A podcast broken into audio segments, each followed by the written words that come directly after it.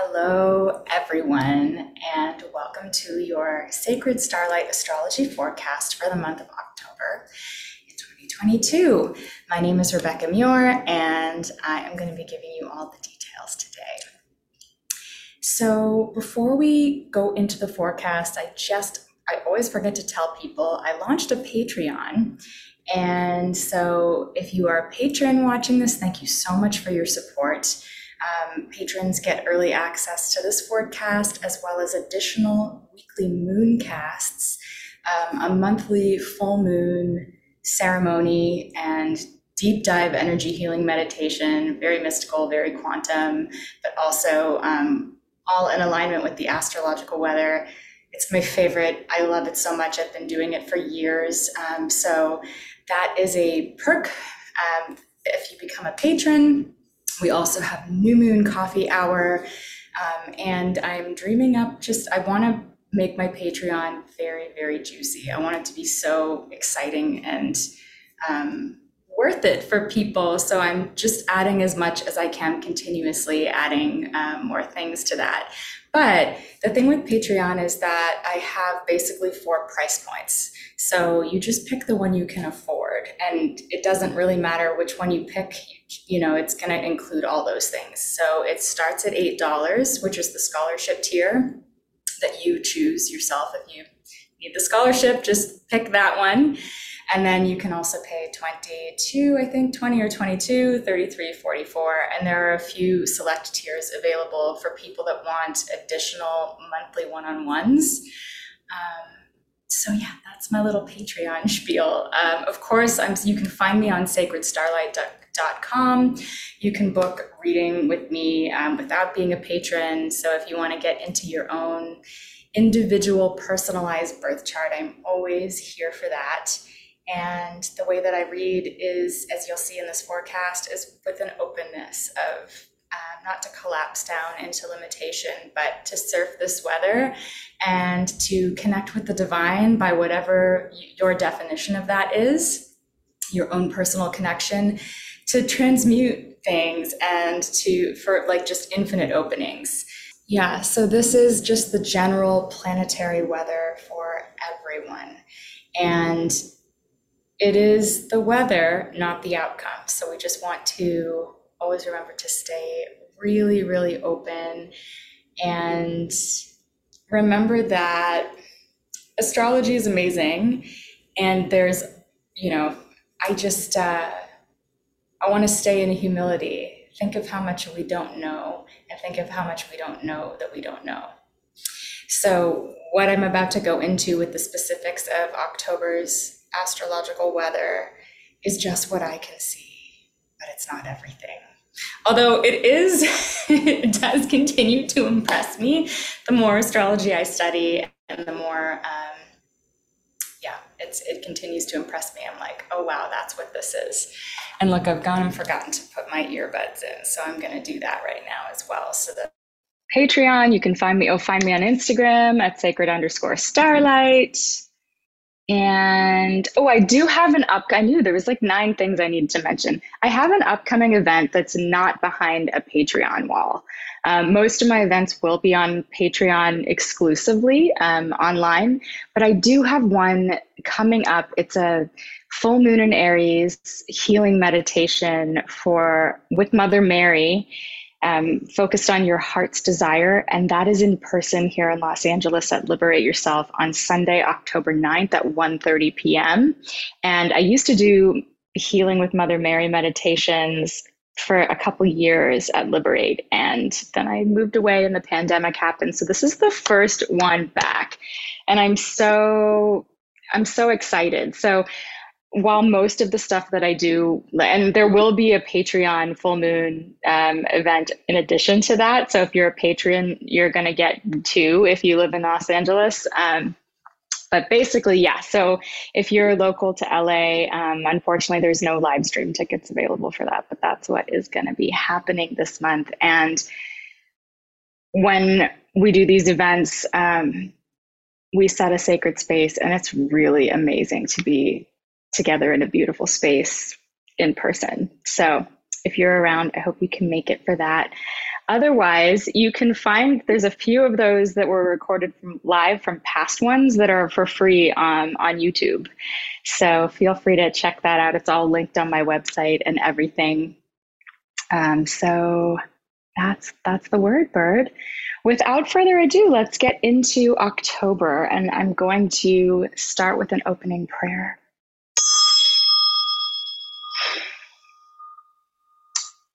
Dear force of infinite love, winds of change, force of magic and higher will, force of infinite strength and wisdom and mercy and compassion and higher vision, higher love, be with us now. Embrace us all and help us to know that we are held and loved in all astrological weather, that it is only one thing and not everything, that love is the power that moves and changes everything. Keep our hearts and our minds open as we move into this beautiful month um, where the sacred darkness is is really uh, enveloping us and enchanting us. Help us to remember all possibility and just bless us as we move forward, cloak us in grace, with nothing but love everywhere around us and nothing but love everywhere within us. So be it, and so it is. Amen. Hmm.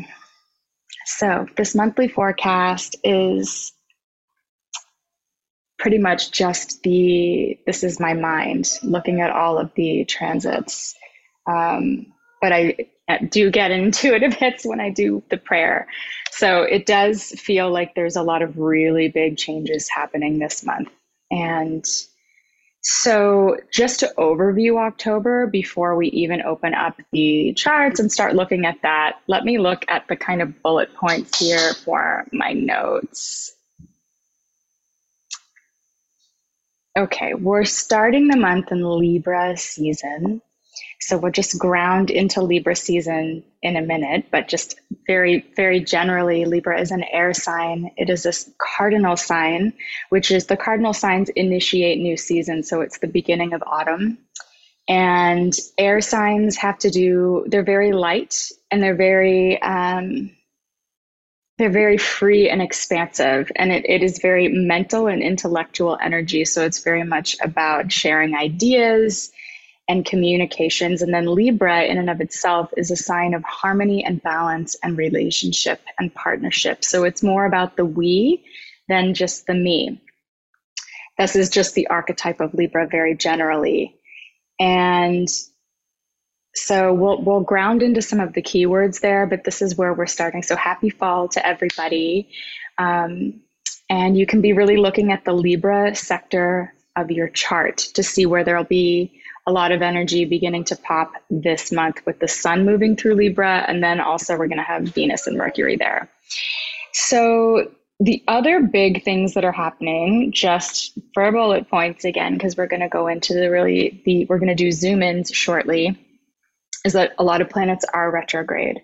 So we talked about this in September when I was looking ahead this year at October and the fall, I'm like, it's just a lot of backwards moving energy. But there's a lot of big changes. It's almost like things that have been on the radar for a while. Um, there's some completions, there's some wrapping up, there's some purging, there's some releases, and um, big, big new changes in 2023. So we start out the month with Mercury still retrograde, even though Mercury goes direct on October 2nd.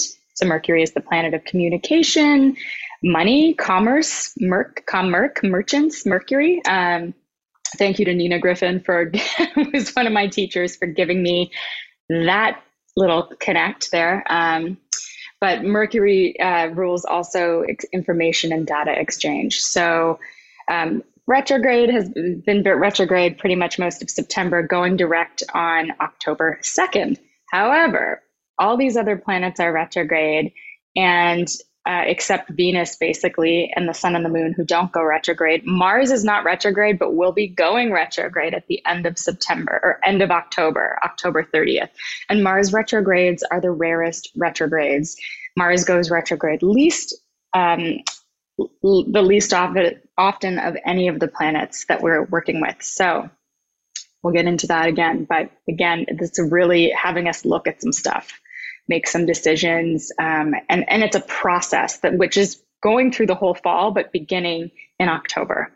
So we've got the Mars going to go retrograde. Um, Saturn and Uranus, which have been in square for a couple of years now. Um, and there's a blog that goes into in depth on this on my website, sacredstarlight.com under blog.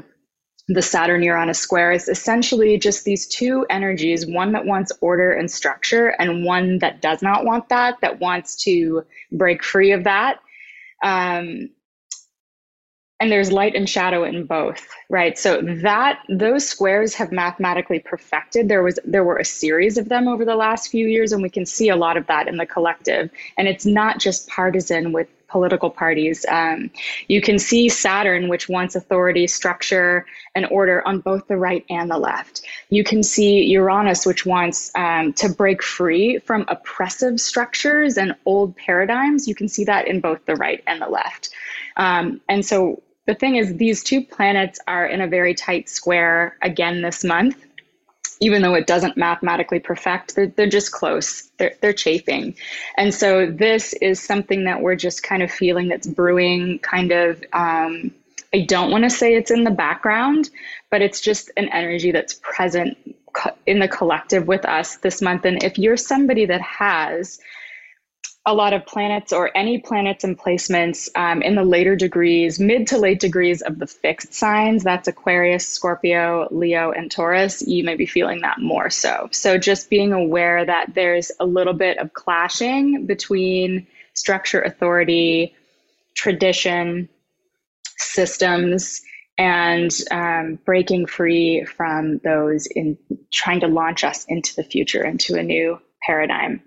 Uh, so that's happening. Um, we've also got Jupiter re-entering the sign of Pisces. There's, I tell me, this month is big. There's just so much going on. We haven't even started the the zoom in yet. So Jupiter is the planet of blessings and grace and benevolence and expansion. It's the biggest uh, planet in our solar system, and it it brings it expands and amplifies everything that it touches but it, it is a benefic planet. So um, while it can amplify whatever it touches right um, it generally brings some like i like to think of it as you know grace or if something's really stuck it, it brings lubrication to kind of help you move through things. So this planet's been in aries since may 10th before that, it was in the sign of Pisces.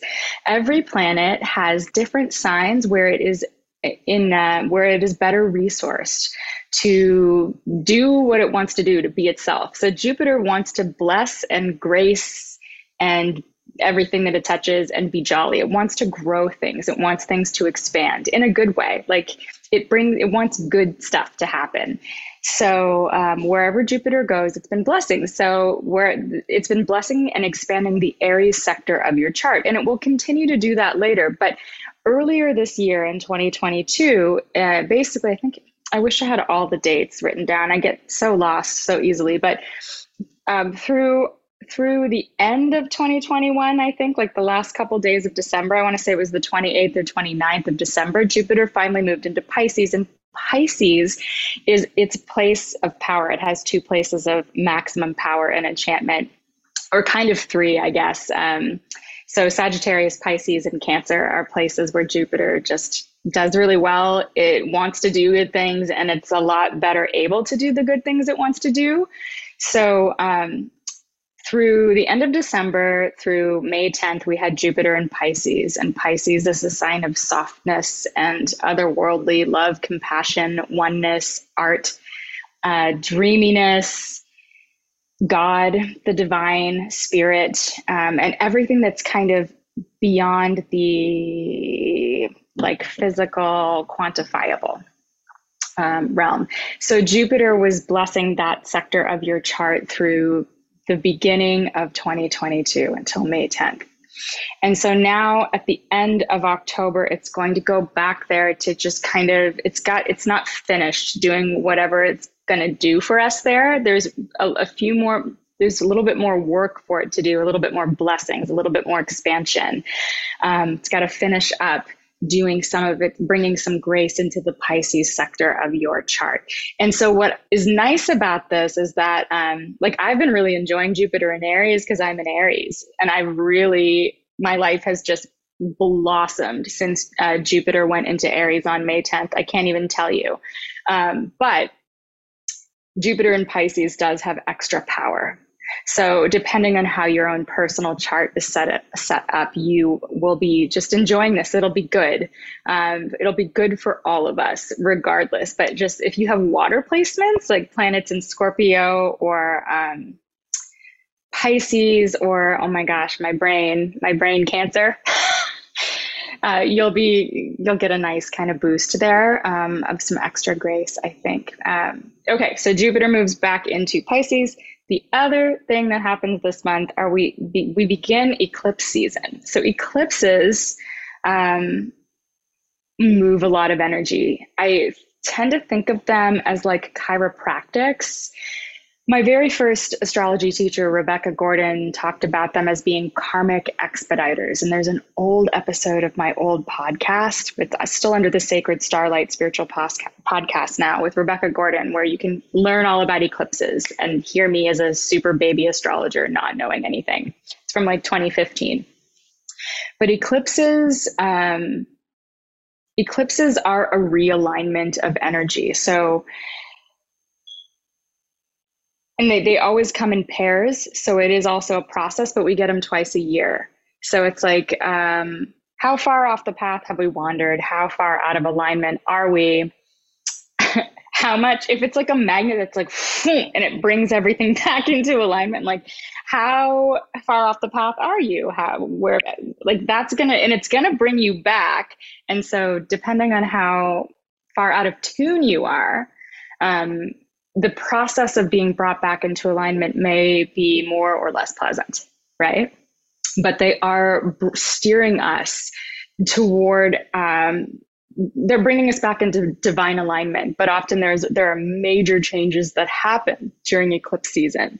So I think with that, I'm like, those are kind of all of the major overview things of October, but that's why um,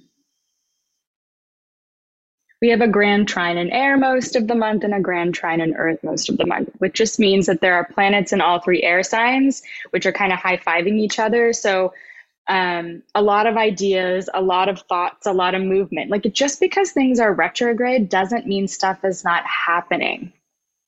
Um, I feel like there's a tremendous amount of activity. And actually, I love I was listening to the October forecast from the astrology podcast as well, and Austin Coppock, who's an amazing astrologer, talked about, you know, um, air is like a centrifugal force. And when you have this grand trine, the three different air signs all high fiving, it's like moving a lot of stuff around, but it's not like he was talking about like a pile of leaves. Like it doesn't blow the leaves into like a perfect pile. There's stuff scattered a little bit, right? And so we're still having our process of just, I think, really making some pivotal changes and movements before we launch into a new era here or the next the next era, because astrology is always moving us and changing us. And this will be in 2023. And again, March 2023 is when some really big stuff starts to pop. This grand trine in Earth which is between Pluto in Capricorn, Uranus in Taurus, and Mercury in its domicile and exaltation in Virgo. We, even though Mercury, you know, has been retrograde, is going to begin to go direct, and so there'll be there'll be Earth is is Earth. It's like the physical world the material world and being grounded and embodied. So there is still progress happening, very, very much progress with these three planets um, coming together. Uranus inspires us to innovate um, and just take action. Like Pluto, it comes from a deep place of empowerment. And Mercury is um, about communications and, and making stuff and doing stuff and going places. And so those three uh, energies are working really well together throughout a chunk of the month as well. Okay. Let's begin And I won't be doing the moon anymore in these monthly forecasts. It is too much. And so if you're a patron, um, you get a weekly moon cast to go to zoom in on that level. but I think we are already, yeah, we're already at 20 minutes in. And so we're just gonna to get started here with the zoom in. So the very first week of October, we start on a Saturday. Um, and Saturday, October 1st, we have Venus in um, Venus. Hang on a second here. I got a screen share, I just realized. Let's go ahead and do that.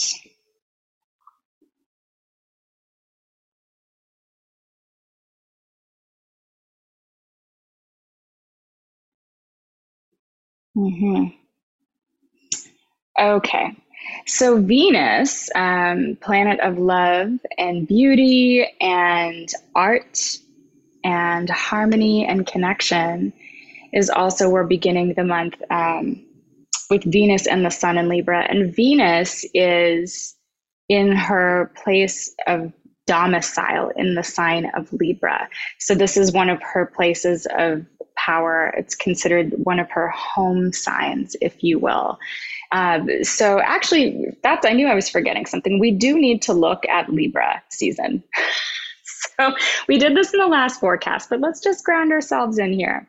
This is a really important um, part of just getting a grip on on um, how to work with this energy.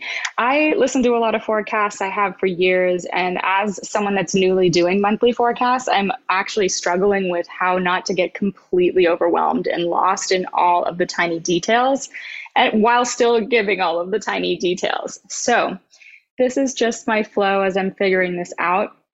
Let's ground into Libra season. The sun is in Libra and Venus is in Libra. Libra is ruled by Venus, which is really lovely. So, um, the planet that rules Libra season is in a position and a place of power in Libra, able, very well resourced, able to um, bring about all of the things that Venus wants to bring about. Venus wants to make art, she wants to connect. And she's in an air sign, so it's a lot more social and a lot more. Um, verbal than when Venus is in her other domicile of Taurus, which is more about like sensuality and embodiment. So Venus in Libra is very much like art museums and music making and um, dinner parties and like you know cocktail hours and and aesthetic and fashion and things like this and of course relationships relating so not just um, dating, but also friendships and just, yeah, all of those kind of things. So let's take a look at Libra. I'm just going to read these out because some of you guys are getting this via the podcast as well. So the keywords for Libra, and there are quite a few of them, so bear with me. We're going to start with the, the ones, um, the positive manifestations of Libra. Um, and I always forget to mention the sun is actually in fall in Libra. This is not a place where the sun is particularly powerful, by the way. Now, the sun is powerful wherever it goes, it's the center of our solar system.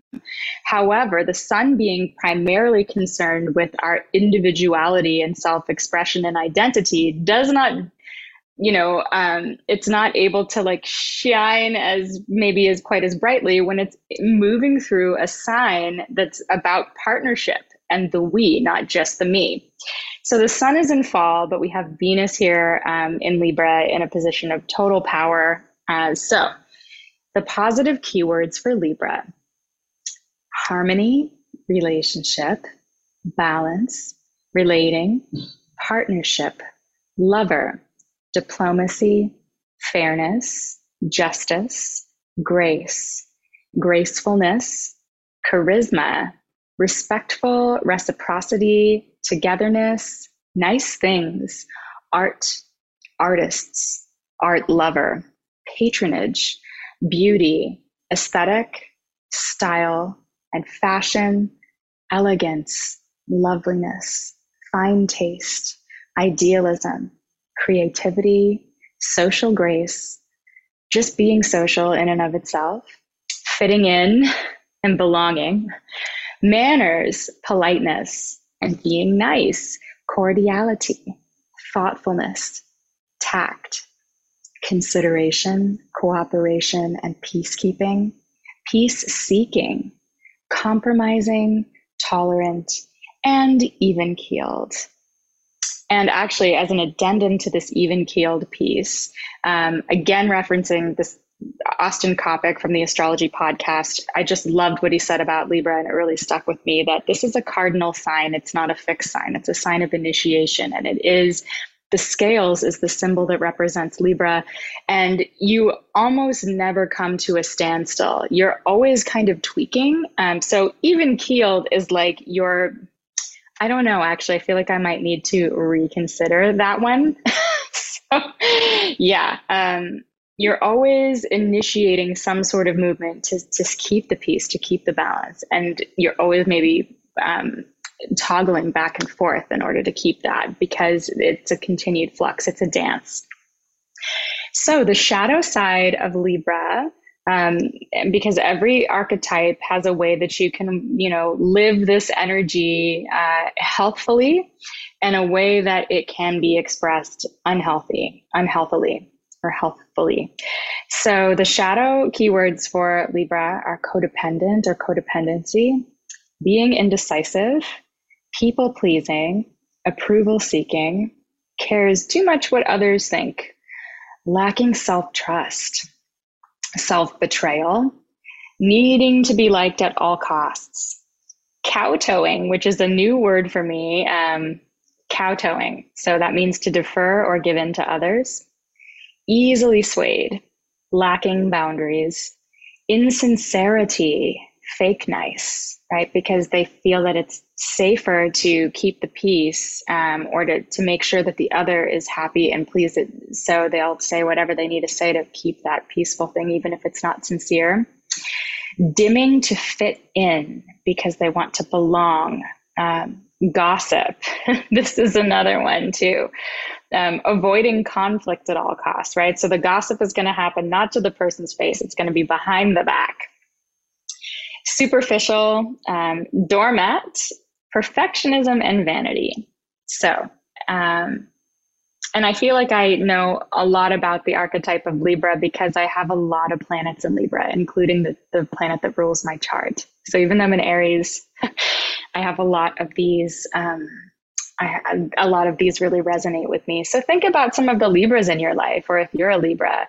And even if you're not, or you have no planets in Libra at all, you still have Libra somewhere in your chart. And there are planets moving through, through there right now. And so this energy is available. This is the energy that's around us. So um, what I always like to do kind of is think of some of these words that may, especially in the light category, what calls to me that I like. Um, for me right now, I'm really drawn to the word beauty and aesthetic actually. I've neglected my wardrobe my shopping for years. I don't have a lot of clothes. I don't you know i've been like in hibernation. So now i'm like it's really time for me to um, nurture that part of myself so i can kind of be in the energy i want to be. And a lot of that has to do with beauty um, and just enjoying and, and creating art so that's one of those Libra words for me that I'm going to work with consciously this Libra season. Um, for others of you, it may be more about getting out and being more social with other people. Um, you may be really focused on relationship or partnership on some level in your life.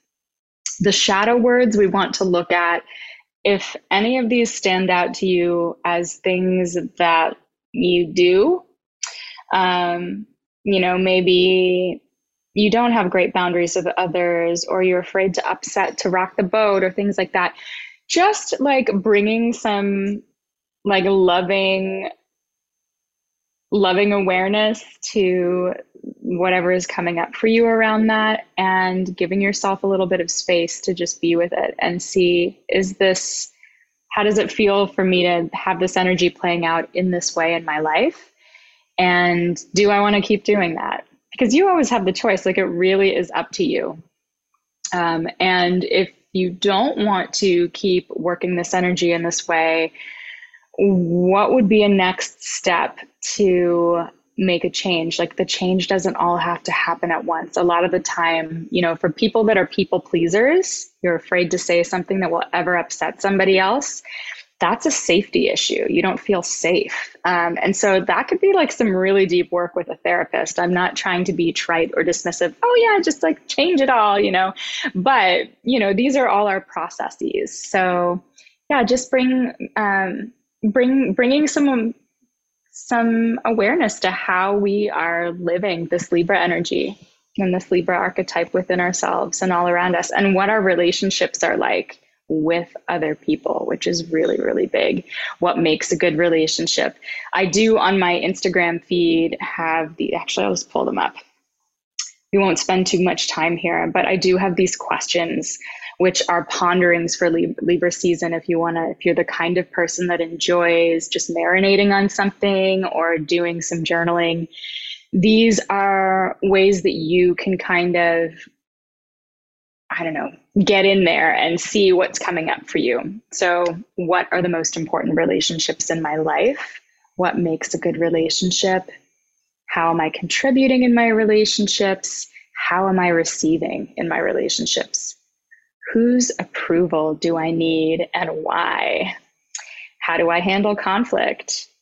How often do I betray myself to keep the peace? Do I stand up for myself when I feel wronged?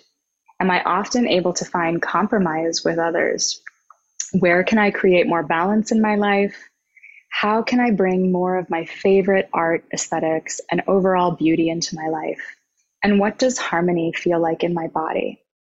And also, I like to think of what does grace feel like in my body as well. So, these are some good questions to begin Libra season. So, We've got the sun in Libra. We've got Venus, the ruler of Libra, the planet that most reflects Libran values, moving through the sign of Libra, a place where she is maximally powerful.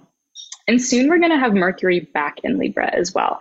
So there's these three planets that are going to be making the journey through the sign of Libra. And um, they'll all be making the same aspects to other planets as they go through. So it's like, you know, you'll see the sun opposing Jupiter, Venus opposing Jupiter, then Mercury is going to oppose Jupiter. So we almost get like these same uh, types of, we get like three chances to kind of do it with different colors and flavors. So looking here at Saturday, October 1st, Venus opposes Jupiter at three degrees Libra and Aries. And so these are both benefic planets.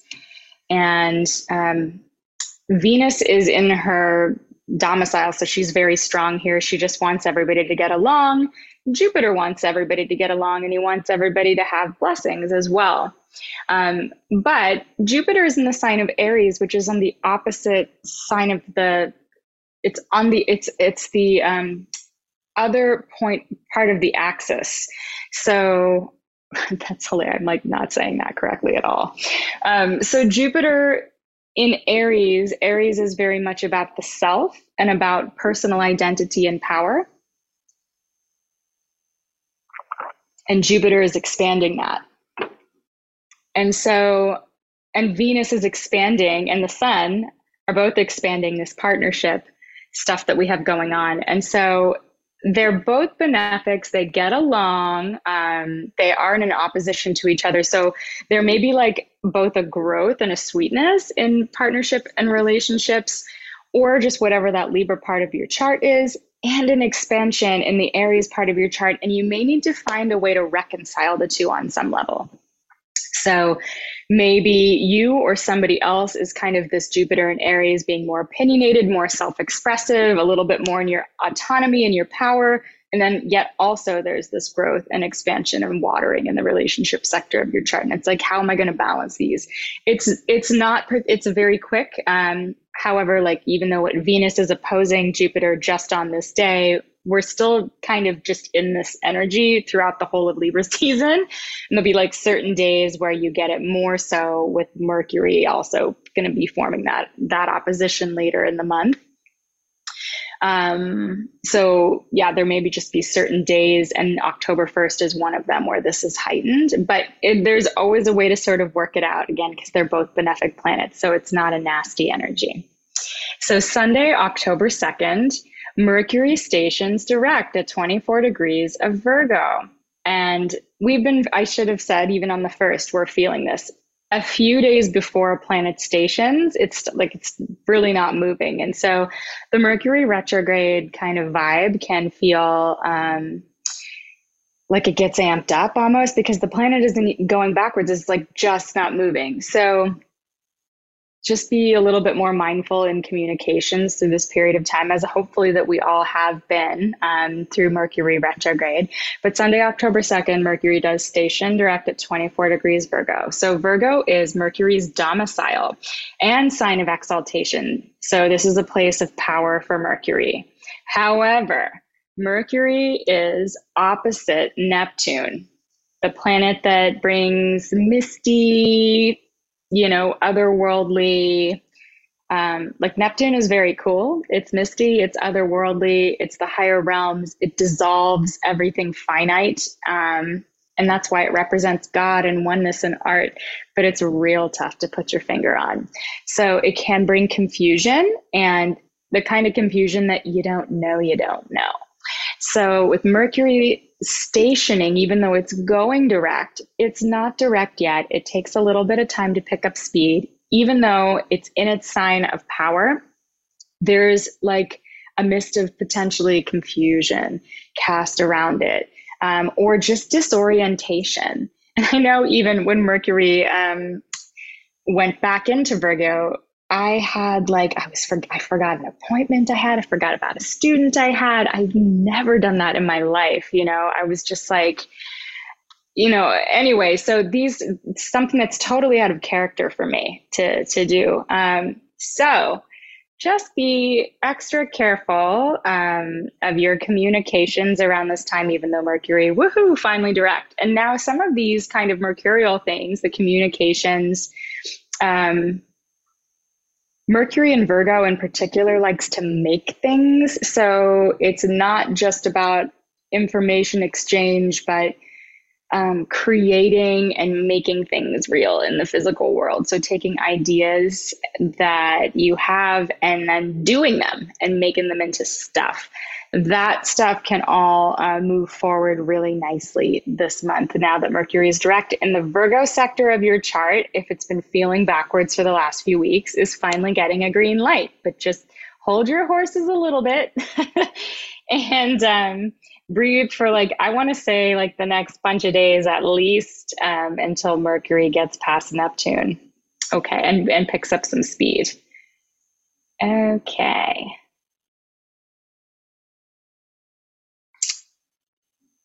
Um, this is what we want. Okay. Oh, also, we've got um, Mercury squaring Mars. So, yeah. Mm. How did I not see that? So, that's a, because I'm still under this Mercury opposing Neptune thing. So, that's how I didn't see it. So, Mercury being opposed by Neptune is also in a T square with Mars and Gemini, who will be going retrograde later this month. So, the way I've been experiencing Mars in Gemini so far is that I'm Mars, the planet that wants to take action and get things done and has an agenda in the sign of Gemini that's very curious and has got a lot of different hobbies and interests and is very lively and wants to be just be all over the place. Mars in Gemini has been me trying to do too many things. Um, and so I don't know how that's going to play out for everyone in their chart, but it can just be a little bit more of a scattered energy kind of thing. Like there's just a lot of stuff going on, and you're just like, you know, in those old cartoons, like the waiter with like 10 plates, and like, you know, it's just so just breathe, breathe. And I like to pray and ask for help, but whatever it is that you like to do, um, Mars can often represent conflict as well. And being in a sign ruled by Mercury, with Mercury stationing and opposed by Neptune, there could be some sort of verbal cl- conflict as well or misunderstandings. Um, so just, you know, be graceful with your words if possible, or, you know, hopefully this isn't somebody that's saying anything mean to you. Um, but I always just say with these types of aspects, we've also, yeah, like the moon's in here involved. So it's just a day when there could be a lot of words flying around, um, stuff flying around, but that feels like you can't quite get a grip on any of it. But it will pass. And so just do whatever you need to do to ground yourself and to resource yourself and support yourself. Okay. So October, now we've got, we're on Thursday, October 6th. Let's move forward. Um, okay. Mercury is trining Pluto at 26 Virgo Capricorn, and it actually already did this earlier before it retrograded. So again, Mercury um, is now like a it's still within the window or within orb of Neptune and Mars, you know, but it is moving forward, and so it may you may be feeling a little bit more productive. Pluto is um, an archetype of power. Um, and a trine is a supportive aspect, but Pluto is also very much about the depths. So it's not like superficial power, it's some kind of like really deep inner power. So it could be some sort of um, communications, uh, information exchange, or like making some sort of thing in, real in the world that comes from a deep place of inner power at this point in time. So that's sort of how I would. I've heard other people describe it as like uh, reveals. I don't know. I don't know that I would really necessarily see it like that. Um, I just see this as speaking or acting from a place of empowerment. Friday, October 2nd, sorry, Friday, October 7th, we have the sun opposing Chiron Chiron is an asteroid that was discovered in 1977, and it is the wounded healer. Um, and so a lot of astrologers work with Chiron, but you don't hear people mention it as much in the forecasts. It's currently right on my sun and my ascendant, so I feel like I'll have a better idea of what it does later on. But um, it is the wounded healer archetype. And so there's an opportunity for healing whenever there's an aspect to Chiron, but usually there's a tender spot as well that pops up. And because this is um, in Aries, a sign of autonomy and identity and leadership and warriorship, um, and the sun being in Libra, it could be, which is the sign of relationship, it could be something around relationships, um, like a little wound that gets sparked, but that has is able to have like it's broken open that day to have some light get in. So that is the sun opposing Chiron on Friday, October 7th. Saturday, October 8th, we've got Pluto stationing direct. So this is nice. We got, got a planet moving direct. And actually, I believe because Pluto is going to move into the sign of Aquarius in March. So this is a pretty, this is like its, I don't think it's its last direct station in Capricorn or anything, but this is, it's going to new places that it hasn't been before, like in a really, really, like hundreds of years. um, before it goes retrograde again. So Pluto has been in the sign of Capricorn since 2008. It takes a, like 250 something years to go all the way around the zodiac. So it's been doing some deep death, rebirth, phoenixing, um, sacred empowerment through loss kind of hero's journey work for us in the Capricorn sector of our chart since 2008 and just in in the the cardinal on the cardinal axis in general. So people with libra placements aries placements cancer placements like over you know since 2008 i i'm sure there's been some really really amazing big uh, changes at a certain point when pluto opposed or squared those planets. Um, so pluto stationing direct um, in Capricorn is whatever is happening in the Capricorn sector of your chart, um, whatever inner power journey you may have been on in the, the, the past few months. Um, may be settled enough within you to like be outwardly expressed and and move forward in the world and again i know that sounds extremely vague it is because without seeing anyone's individual chart it's very difficult to see how that would impact an individual um, but just in general, it's like the, and Pluto is retrograde almost half the year. Most of these outer planets are. So they have these like long, it's almost like a winter where they kind of go inward and they, you know, recalibrate and then they move outward. And so, you know, um, Pluto, Pluto is about death and rebirth um, and finding your power within through that process rather than through external things, people, places, or circumstances. And um, yeah, okay, we'll get more to that archetype when we get into Scorpio season. So, with Pluto stationing as well, um, it can just kind of intensify feelings of power, especially in your um, Capricorn house, because a planet stationing is not moving. And so it's bearing down with a great deal of weight on a particular degree of the zodiac. In this case, it's 26 degrees and six minutes of Capricorn. So any planets at 26 degrees that you have will be feeling this station, and it will take a few days or even a week or two for it to, you know, begin to gain some momentum to be moving again. Our next aspect is on Sunday, October 9th, we have a full moon in Aries at 16 degrees and 32 minutes of Aries. And remember, if you're in LA, you can find me um, for a meditation that I'll be doing with Mother Mary um, at Liberate Yourself. And patrons, I'm going to have some sort of amazing, probably this is an Aries full moon, and Aries is ruled by fire. Um, we will be doing some sort of probably candle magic in this ritual and meditation as well. But Sunday, October 9th, um, this full moon in Aries, full moons are real peaks of energy. They're culminations. And so if we look here, we've got the sun in Libra, Venus in Libra. Um, this full moon is tightly opposing Venus.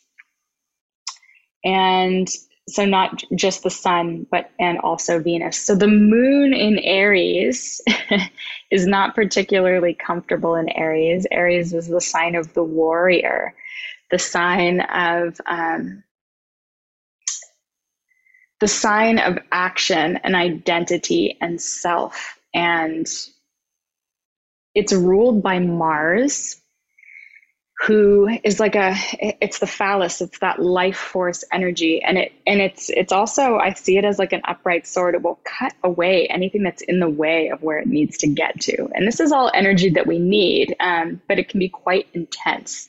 So we're looking to find balance but again between the aries and libra parts of our chart. And we may be really feeling this in a sensitive way on this full moon. So full moon the moon is our the moon is our body the moon is is our emotions as our emotions are tied to our body as not the cognitive thinking rational linear part of ourselves. The moon is our lizard brain our instincts our intuition all of our feelings. And so we really feel our feelings on full moons um, whatever they happen to be. And also we sometimes um, experience illuminations because the, moon is fully lit up. She's receiving all of the sun's light and shining so bright. I mean, when I moved out to the country the last year, when I was in Nova Scotia in the middle of the woods, basically not the woods, but you know, by the ocean, um, sometimes the full moon would be it would be so bright that I was like, people need to turn their porch lights off. And I'd go out and everyone's lights would be off, and it was the moon. And you know, I could see like the shadows of people hanging clothes off their clotheslines, like there were lights on. It was unbelievable. So, this illumination, there may be something that we're feeling and able to see more clearly in terms of what needs to be brought into balance between the Aries and Libra sector of our charts and archetypally that's very much between like me what do i want what's my agenda who am i what am i what am i wanting to do and um, what do I need to do to make my partnership and my relationship or my relationships work? And sometimes this is um, around other Libra themes like art as well. So, um, with Jupiter in the sign of this full moon, it does uh, amplify it even more. And I would say it amplifies blessings. We've got Jupiter here paired with the moon and Venus paired with the sun. So the full moon is usually just like the sun and the moon, right? Um, in opposition. So, you know, you're feeling like there's maybe your mind and your body and your emotions, and you're trying to balance something and you're having all the feelings, right? Well, we've got the two benefic planets in here, the planets that have the energies that are the easiest to work with or the most pleasant to work with, I think. Venus wants to bring love, Jupiter wants to bring grace and blessings and expand. And so we're expanding our individuality here and really feeling that. Um, and also having a lot of support and grace in relationships and continuing to figure out how to balance these.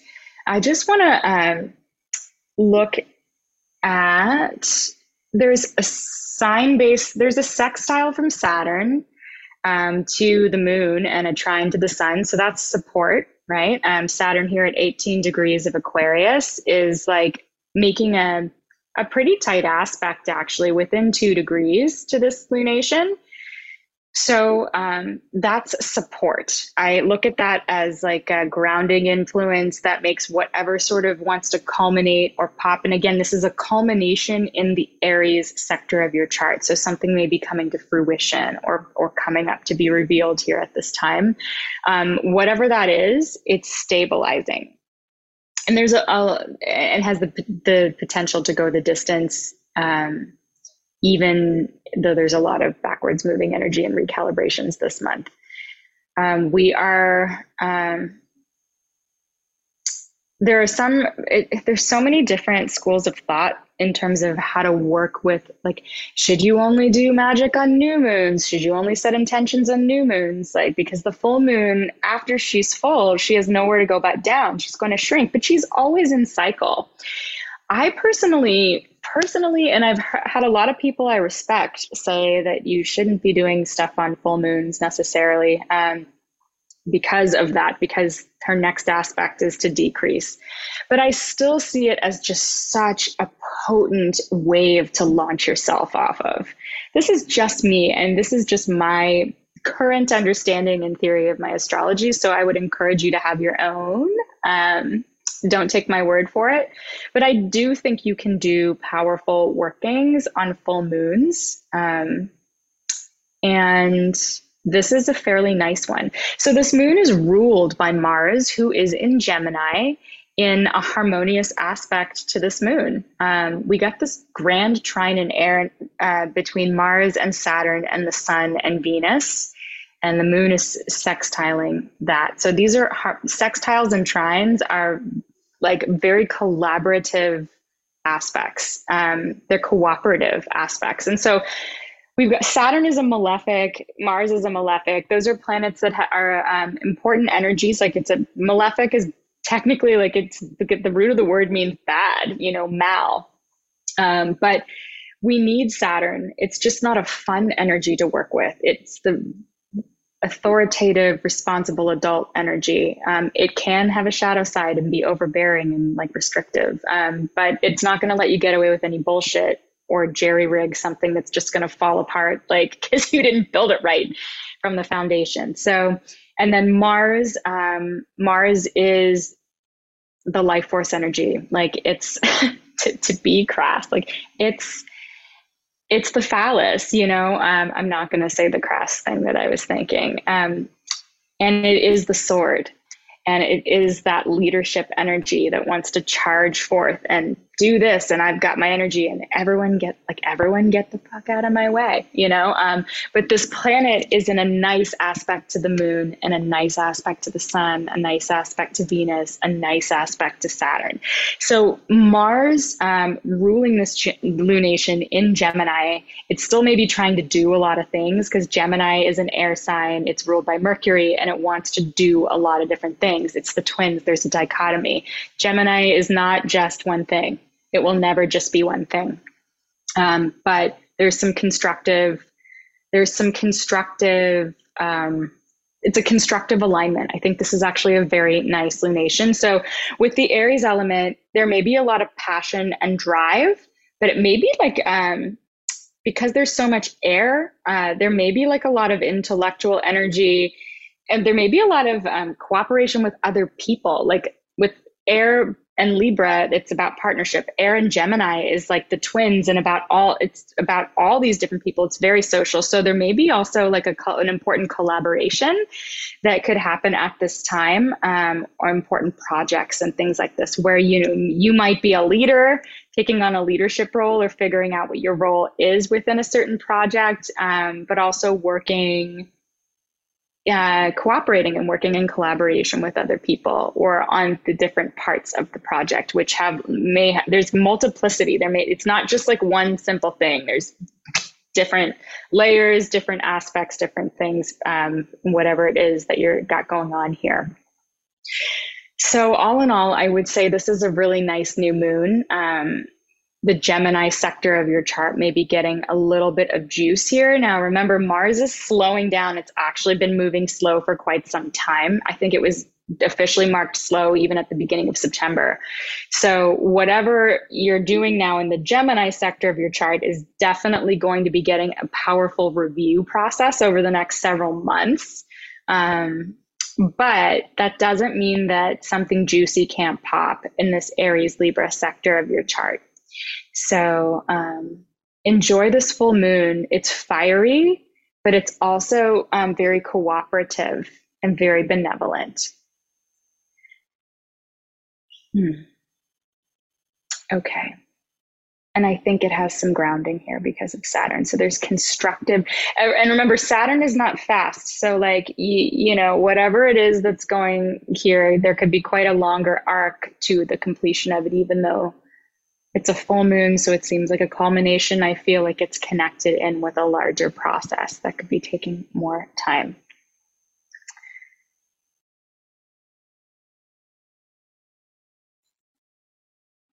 Also, this is what I wrote in my notes that I didn't see. This moon is ruled by Mars in Gemini that's squared by Mercury in Virgo. So even though there's so many nice aspects with this moon and it's largely like extremely harmonious, there may still be some kind of balance we need to find around um, our communications and dealing with all of the details. And that's okay. Um, I think any sort of passionate ideas that we have or that someone has around the time of this full moon, um, if there's any conflict that arises, the aspects are present to help us work through that very diplomatically. So it's not something that I'm particularly worried about. All right, let's look at Monday, October 10th.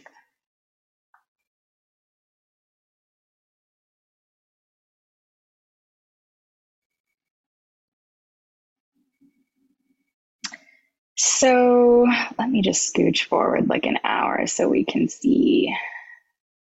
Here we go. Okay.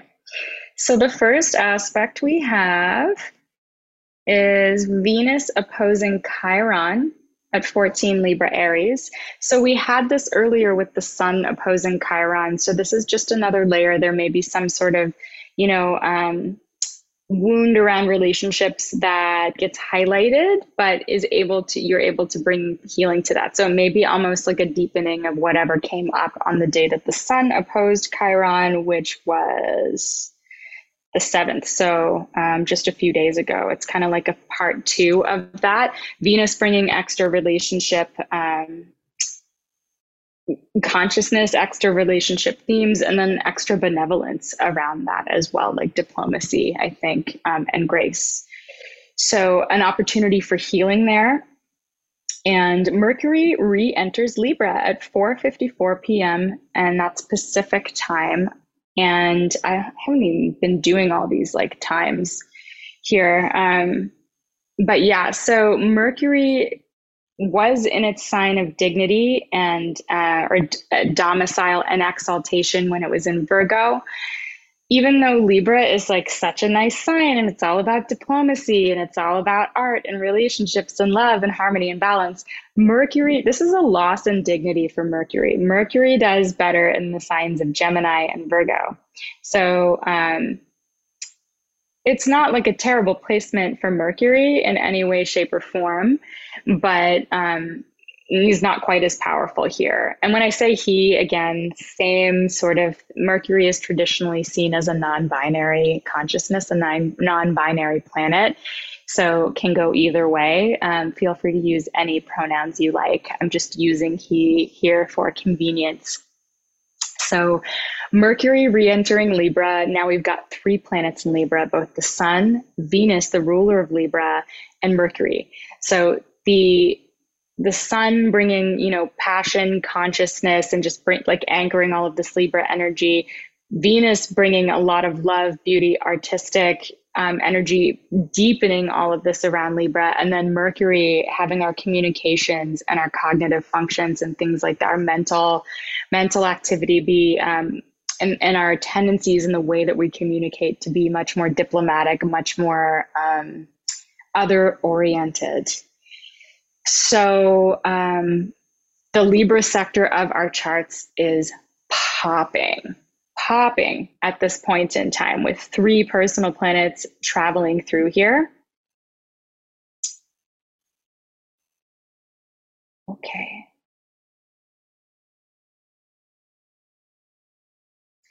October 11th, which is a Tuesday, we have the Sun trining Saturn at 18 degrees Libra and Aquarius.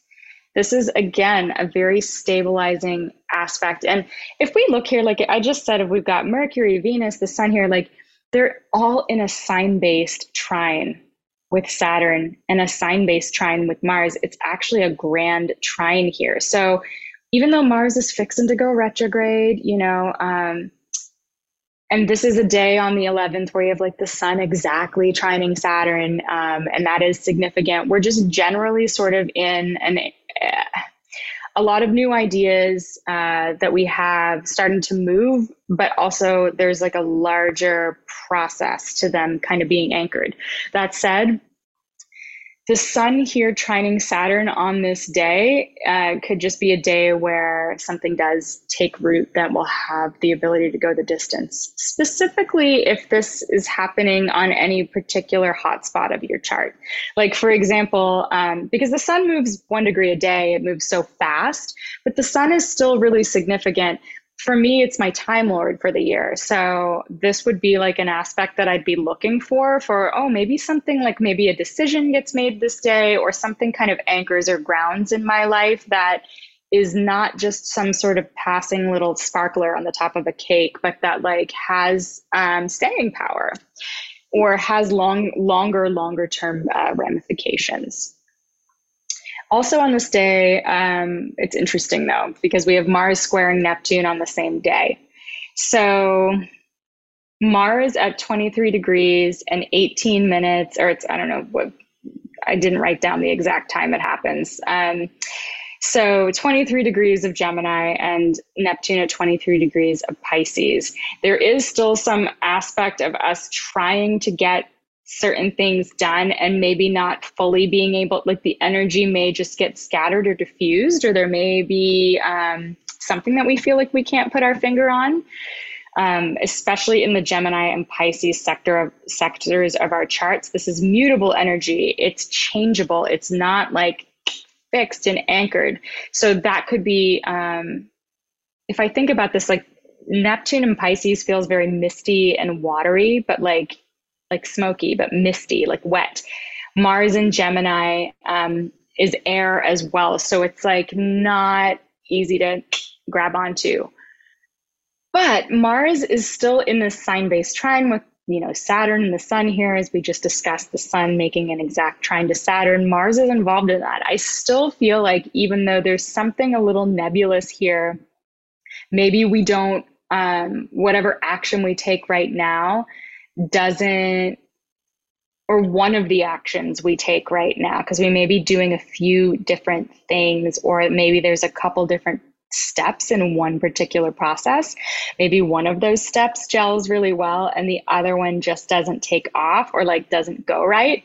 But it's okay. There we'll we'll move through this, and um, whatever Mars is doing is still receiving support from the Sun and Saturn. So um, I do feel like it's a successful resolution. Um, just to know though, whatever you're, if you're pushing really hard, really, really hard on something today um, with a great deal of zeal and passion, it may just like not be able to fully um, launch the way that you're looking for. Or maybe you just can't see something fully clearly here. It, it's energy that gets diffused or scattered. Okay. But again, just to reiterate, longer term support, there's other supportive aspects that are happening. So all is not lost and scattered or diffused, maybe just some of it. It's also a, a day where I would say be careful, like overdoing it if you're doing any substances. I mean, it's a Tuesday, but like if you have addictive tendencies, Neptune often is involved there. Mars is like an action that you're taking. Um,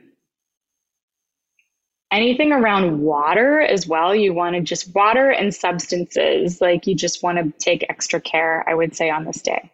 Okay october 12th which is a wednesday. We have mercury opposing jupiter at one degree of libra and aries so um, this is again an aspect that we've been through. The sun was opposing Jupiter, then we had Venus opposing Jupiter at the beginning of the month. We've already had our full moon. This is just another one of those um, intensifications or highlights on the theme of me versus we me and what I want and what I feel like I might be like my beliefs that I might be blasting from the rooftop or my opinions or what I want to expand on. And then also how I'm going to communicate with my partner or find a balance with my partner. And more specific themes, again, are always going to be based on someone's chart. Like I can see more specifics if I know what houses in your chart does Jupiter rule, what houses in your chart does Mercury rule, what house in your chart is Aries and is Libra, right? So without any of that information. We really can just look at sort of this general theme of looking for balance in communication. It can be a little overblown. Um, in an opposition, maybe Mercury and Libra is like saying something that's really saying or doing something or thinking something that's really really relationship oriented and it's getting out of balance or overblown by that aries jupiter and aries somehow and there has to be um, we go too far in one direction and it can actually be the partnership direction too. We have to really take a look um, inwardly at what's happening specifically for us to to feel what's out of balance more than just think about it. And it'll all work itself out though. But yeah a mercury jupiter opposition can sometimes be putting your foot in your mouth. So like just being more mindful with words and communications to not overblow them or be overbearing in any way is nice on this day but still like pretty harmonious. Okay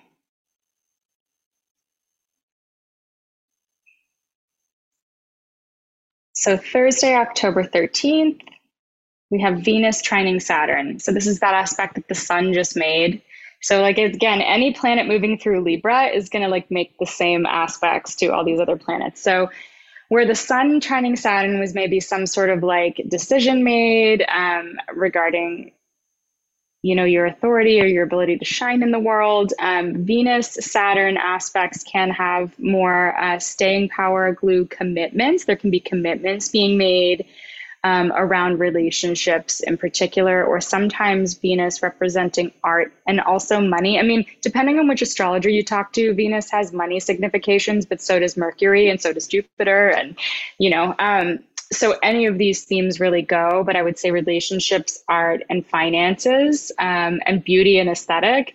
There's some sort of stabilizing, grounding um, aspect here that's like a commitment on some level that can go the distance. And specifically, if Saturn or Venus um, are your time lord, either of those planets are your time lord that year, this year.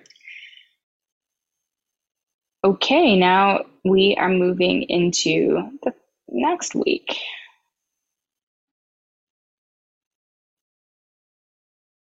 The next major aspect we have is on, th- on Tuesday, um, October 18th. And this is Venus trine Mars uh, at 24 degrees Libra Gemini. And Venus, um, Nina Gryphon also brought my attention to the fact that Venus is on the, the fixed star Spica, which is also known as being really, really just a benevolent star, um, bringing kind of just good, good things, um, friendliness, abundance, and blessings very, very generally. So Venus is also combust. She's been combust for a while. I actually haven't talked about this. Any planet that's very, very close to the sun is um, not visible. If it's within eight and a half degrees of the sun, you actually can't see it in the sky. So that's considered an affliction for the planet. Um, but there's a point where the planet gets exactly into the heart of the sun um, within like a, just a couple arc minutes where it's considered actually like uplifting for the planet. But right now with venus here trine mars she's combust you can't really see her. The trine is a helpful aspect um, this like venus and mars um, in traditional astrology uh, get along very well. They do very well. It's like you know um, they're lovers and so there could be some kind of like fireworks happening, um, something gelling really beautifully between the Gemini and uh, Libra sectors of your chart, but there could be some sort of passion. And um, because sometimes passion and like sexy times in relationships don't have very much to do with the sort of friendship bond um, that you have with your partner. Like a lot of relationships have one or the other, but this is an aspect where you're going to have both where you'll have the ability to get along and be in harmony with somebody. Hopefully, maybe it's a partner. Um, there's also like that Mars phallus life force virile energy in there. With being, Venus being combust, you know, and invisible, maybe it's like a little behind the scenes. This is maybe what one of um, some astrologers would say. I'm still like kind of watching these types of aspects play out. So I don't want to give that exact. Um, prediction until I like experience it in my life.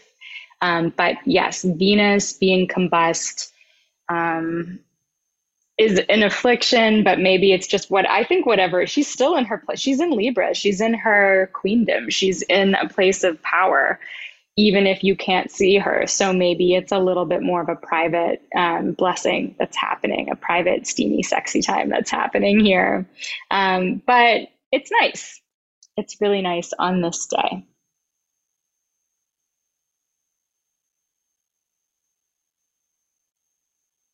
Okay, do you know what's interesting though? So,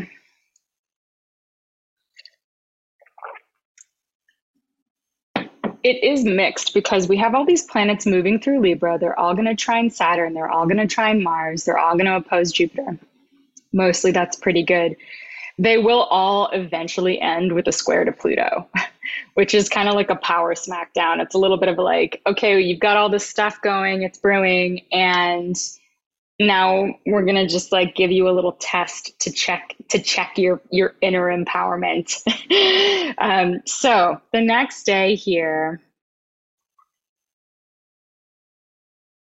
on Tuesday, uh, Wednesday, October 19th, we have the sun and Venus both squaring Pluto at 26 Libra and Capricorn.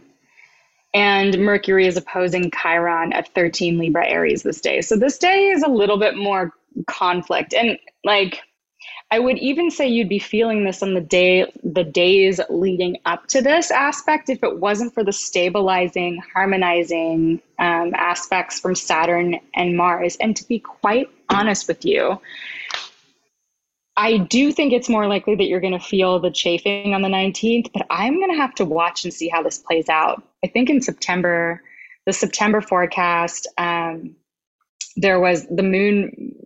I did something where like the moon was opposing Pluto, and I felt that sooner than I thought I was going to. so just watch for this couple of days here, October 18th, 19th, that I think more on the 19th is where we're getting like the exact, um, like both, any, either of these, just the sun opposing Pluto, you're going to get some sort of power play pop up. Venus opposing Pluto, the same thing. Both of these planets at the same time, like I would imagine today could be tense um, or some sort of ouch energy and I hate to say that, I don't want to be negative, but this is just stuff that I've seen over and over again, and it's passing, it's fleeting. So, what it is, what Pluto does, because Pluto rules power um, and death and rebirth, it's the phoenix, is it tests it tests your inner power. Like it's gonna something's gonna happen, and um, if you are leaking your power into somebody else or like you're getting your power through a certain relationship or a job or a situation or a circumstance um, that maybe during under that pluto transit you won't get your need met or your expectation met and that will feel very confronting. And it's a little bit of like a yeah but your your power is inside you. It's not in that other person. It's not the relationship or whether that person is doing this for you or saying that to you or like um so this is an aspect where i always this is such a Caroline Myss kind of thing but it's like whose approval do you need and why? And it's like your own approval is the approval that you need. Um and this isn't licensed to just walk all over somebody or bulldoze somebody and i don't really see that as much as what's happening with all this libra energy but this can um, be confronting for the balance of power in a relationship. And it's a very short transit, but it is um, an intense one because we have the Sun and Venus both squaring Pluto on the same day. And then Mercury, with Mercury opposing Chiron, the wounded healer, there's some sort, maybe you're discussing or having conversations or cognitive exchanges um, about the wounds that are coming up and how to heal and work through those. So it can, it certainly can be very constructive, but it often shows us what, and the thing is, it shows us through experience where we are unconsciously leaking power. So we don't like realize that we've put our power into you know, like I always think of the examples of being like a kid in school, you know, and like wanting the approval of the popular girl or the popular guy or like to fit in. You don't even like really consciously have that in the front of your mind most of the time, but it still hurts your feelings if they say something mean to you, right? Um, so then you recognize that, oh, it was their approval that I was wanting, or it was this thing that I was wanting. And I'm using like, and, and I'm judging myself based on whether or not that's going according to what I had originally wanted. Right. So, um, it's helping us also to find our own approval within ourselves rather than taking the opinion of somebody else or the actions of somebody else and making that be the truth about us, if that's making sense. So, at least this is some of the Pluto stuff that I've worked through in my la- larger, longer Pluto transits that I've been through. So, like anybody that's had Pluto, like I've had had Pluto square a whole bunch of my planets in my chart starting in like 2013 14 15 16 17 like, so i know this type of aspect in a way that it can unfold over a period of years and like what kind of themes come up right? So a lot of the time what it does is it liberates you from a narrow or unconscious giving away of your power by just automatically accepting that somebody else's opinion or view of you or a situation is the truth. Um, and that it happens by you not getting your way usually um, and then having to like liberate yourself from that perspective entirely. And it feels really good on the other side of it. So but it's usually like it usually stings to go through. Um, so conflict is um, much more easy to get into on this day, October 19th. And again, we're like nearing eclipse. The first eclipse is around the corner as well. So eclipses destabilize things. Um, within an, a week or two on either side of any eclipse, you're feeling a lot of stuff come up. Saturday, October 22nd is our next, next aspect. We have Venus conjunct the sun, and this is that cazimi that I mentioned earlier. So when a planet is next to the sun within eight and a half degrees on either side, it's afflicted because you can't see it. But when it's right in the heart of the sun, it's considered uplifted. Um, and it's going through a purification process and a transformation and a renewal and like a re a reboot, basically, an upgrade. So on this day is what we'd consider a Venus Cazimi, October 22nd. And um, really specifically, I didn't plot the hours out, but maybe I will do that and post about it. Um, and so this is just really nice. What it does is it amplifies Venus's power. and Venus wants to love and she wants to harmonize. And this is happening at 29 degrees, the anaretic final degree of Libra, where Venus is very soon going to be like where she's going after this um, is into um, her place of fall. She'll be moving into Scorpio. She's got to go into the underworld. She's really not um, very well resourced to be herself and to do the things she wants to do when she's in the underworld. So this is almost like um, a little bit of, I see this as like a boosting up before she goes on her next more challenging phase of self empowerment. so enjoy this October 22nd. What else do we have going on here? Right. So the sun and Venus, Venus is in her place of power here in Libra. The sun is actually, we're still being reminded in its place of fall. Um, but they're both they're and they're both at 29 degrees so they're both going to be moving into scorpio very very shortly.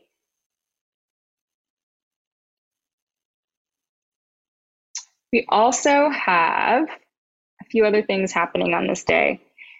Saturn is stationing retro, uh, sorry, Saturn is station, stationing direct, right? So we do have a bunch of planets moving direct this month. Mercury's goes direct, Saturn goes direct, um, Pluto has gone direct. Um, and so Mercury Saturn trines, um, actually, so Saturn is stationing direct, and Mercury is trining this stationary Saturn at the same time. So, all on this day, October 22nd, we've got Venus getting amplified and purified and like totally kind of glorified in in the heart of the sun and so love and relationships and benevolence may really really be shining bright today before we go into a more intense journey uh, of empowerment over the next little while.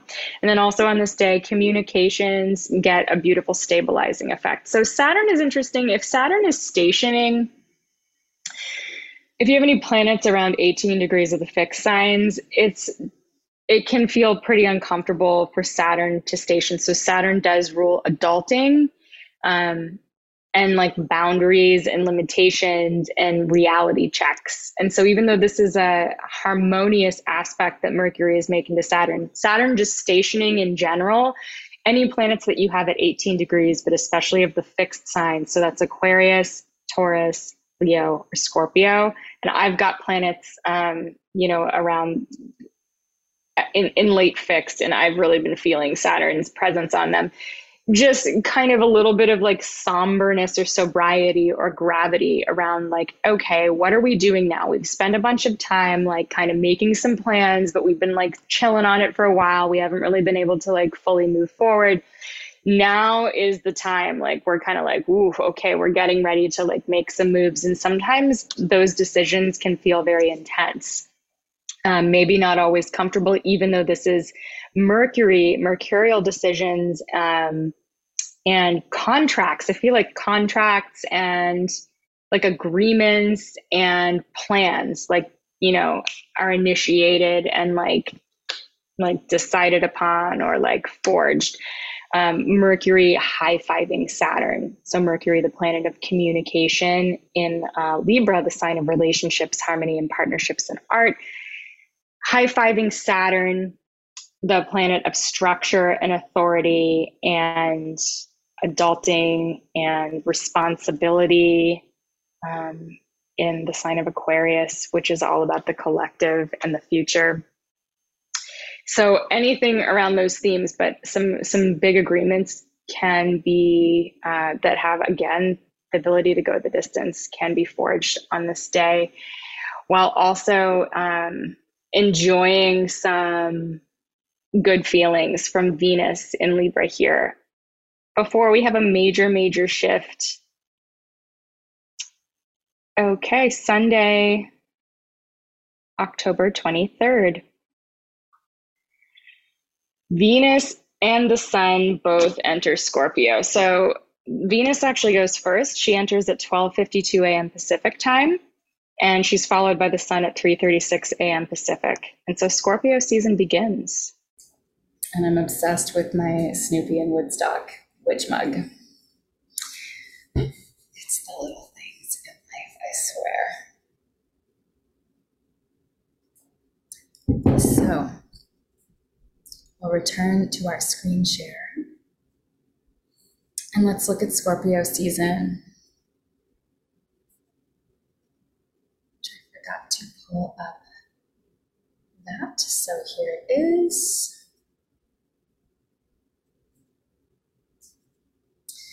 So, Scorpio season. Scorpio is a water sign, and water is about feelings and intuition. It is the most receptive element and also, um, I think they say, I don't know if they really have one that's the most powerful, but it is the only element that can wear down stone. so, um, the difference between Scorpio and the other water uh, signs of Cancer and Pisces is that Scorpio is the fixed water sign. So, they all have different qualities. And so, fixed is, as you can imagine, more stable. Um, it's fixed it just is what it is. And they say still waters run deep. So we have both the sun and Venus entering Scorpio. So it's a like profound amplification, like initiation and amplification of Scorpio energy. A lot of the time, we'll have one planet enter at a time. We're going to have Mercury move through there. We're going to have Venus move through there, and the Sun. Um, and often we'll have them all at once, but we don't always have two ingress, um, or don't even usually have two ingress right at once like this. And so this year, it's actually October 23rd, early in the morning. This says October 22nd, but it's early in the morning, October 23rd Pacific. Um, so some of these Scorpio keywords, let's look at it. The Scorpio archetype is the scorpion and the scorpion stings. Actually, haven't even really, I feel like I need to revisit um, to revisit the symbol symbolism of the, of the scorpion. Um, but ultimately, Scorpio does have a lot to do with the underworld and with death and rebirth. It's very, very, um, there's so much overlap between the archetype of Scorpio and the archetype of the planet Pluto. And I was initially trained as a modern astrologer with, with um, the new planets with the modern planets as with Pluto being the ruler of Scorpio, which I now reject. um, Pluto is a modern planet that I use.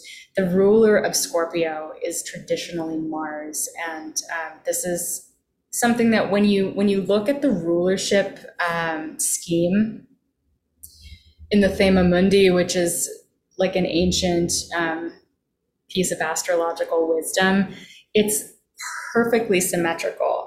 It just makes sense. Like you're like, I can't believe they they uh, modern astrologers displaced this. So even though we have Pluto as an archetype that has a lot of overlapping themes with the sign of Scorpio, the ruler of Scorpio is Mars, and so Mars again is the phallus, and it is. Um, life force energy, even though Scorpio is the underworld.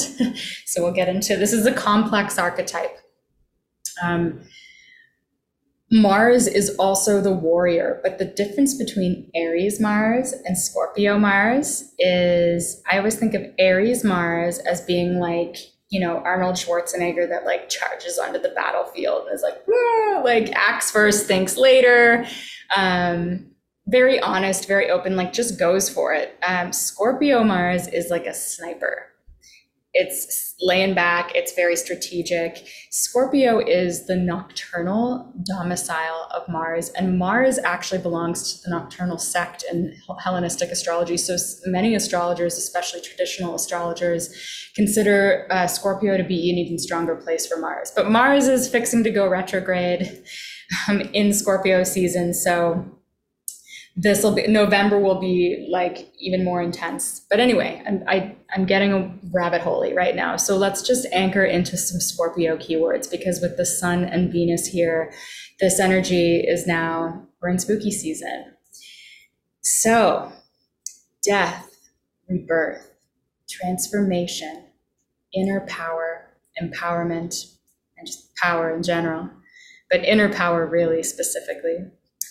Phoenix, intensity, extremism, depth, the underworld, what lies beneath the surface, shadow, sacred darkness, mysticism, merging, feeling, sensing, desire, sex, sexuality, sexy, sexiness, passion and kink, persistence, charm, strength, potency, thrill, penetration, consuming, instinct, impulse, intuition, enigma, the occult, perception, night vision, eagle vision, actually eagle as being one of the higher archetypes of like like highly evolved Scorpio that soars above it all and sees everything, but like rises above it all. Um, so eagle vision, detection, focus, fixation, determination, strategy, discernment, secrets, the subconscious, the psyche, loyalty, resourcefulness, drive, magnetism, charisma, and mystery. So some of the it's interesting it's like the light the light words of the scorpio archetype. Scorpio in and of itself is the underworld right? It's like the full spectrum of human experience um, all of it. All of the stuff that we don't typically talk about and that isn't like quote unquote nice you know it's like very opposite from the world of libra right? Where you're trying to fit in and just belong. It's very wednesday Addams um, so, of course, some of these words that I put in the light category, like how can death be light? Um, but it's just such a it's such a core part of the Scorpio archetype, and um, death is not always a bad thing.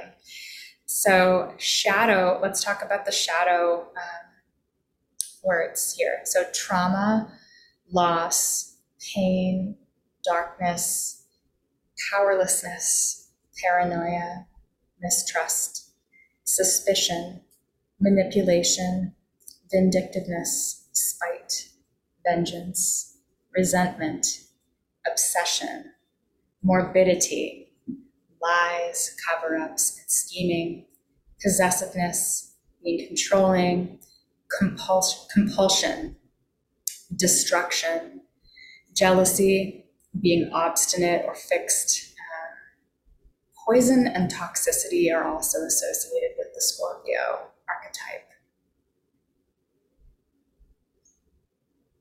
Toxins because of um, the scorpion.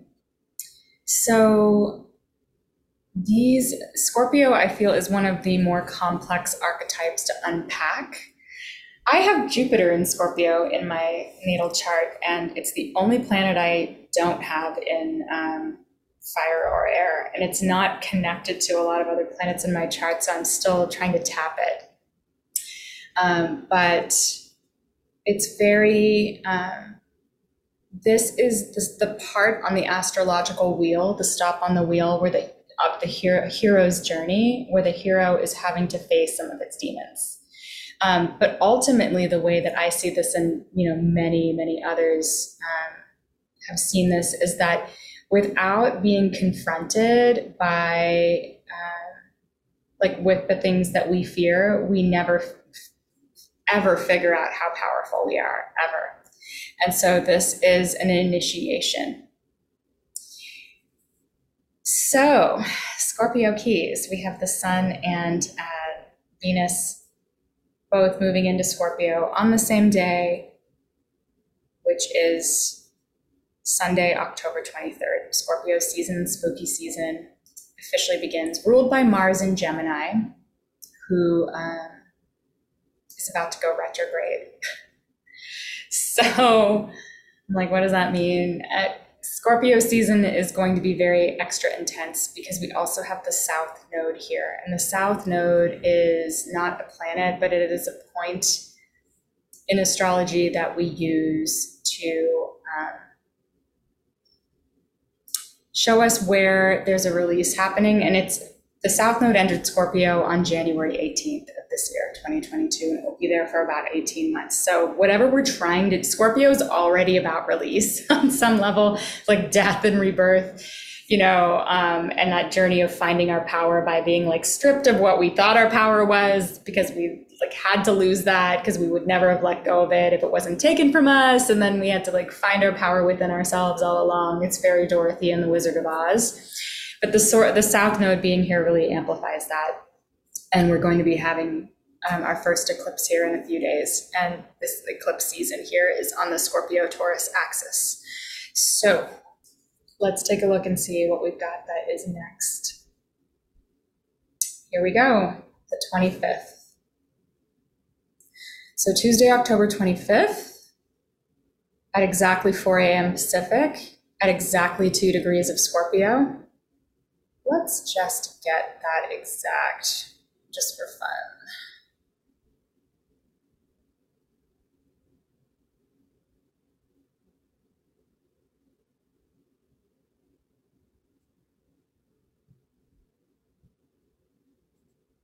Yeah. Yeah. So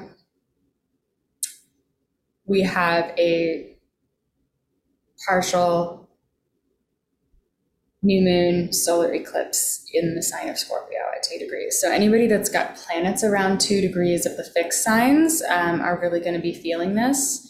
And Venus is right in this eclipse. I actually did not like. I'm just going in kind of cold here. I didn't like do a whole breakdown on this eclipse or anything. Um, but look at this. Venus is just in here. Venus, like I said, um, she's in one of the, her places of least power here in the sign of Scorpio. It's one of the least fun places for her. She has the hardest time being a loving, abundant, artistic, harmonizing goddess in the underworld. So she is really experiencing some tests. And if you look at what part of your chart does Scorpio rule? What house? For me, it's the eighth house, um, which is actually what I'm looking at here. But for most of you, it won't be this is a sector of your chart that's going to be undergoing some major transformation, um, you know, over the next year, but that, uh, and has already begun since January, but like that's getting a real intense activation at catalyzing some of this transformation now.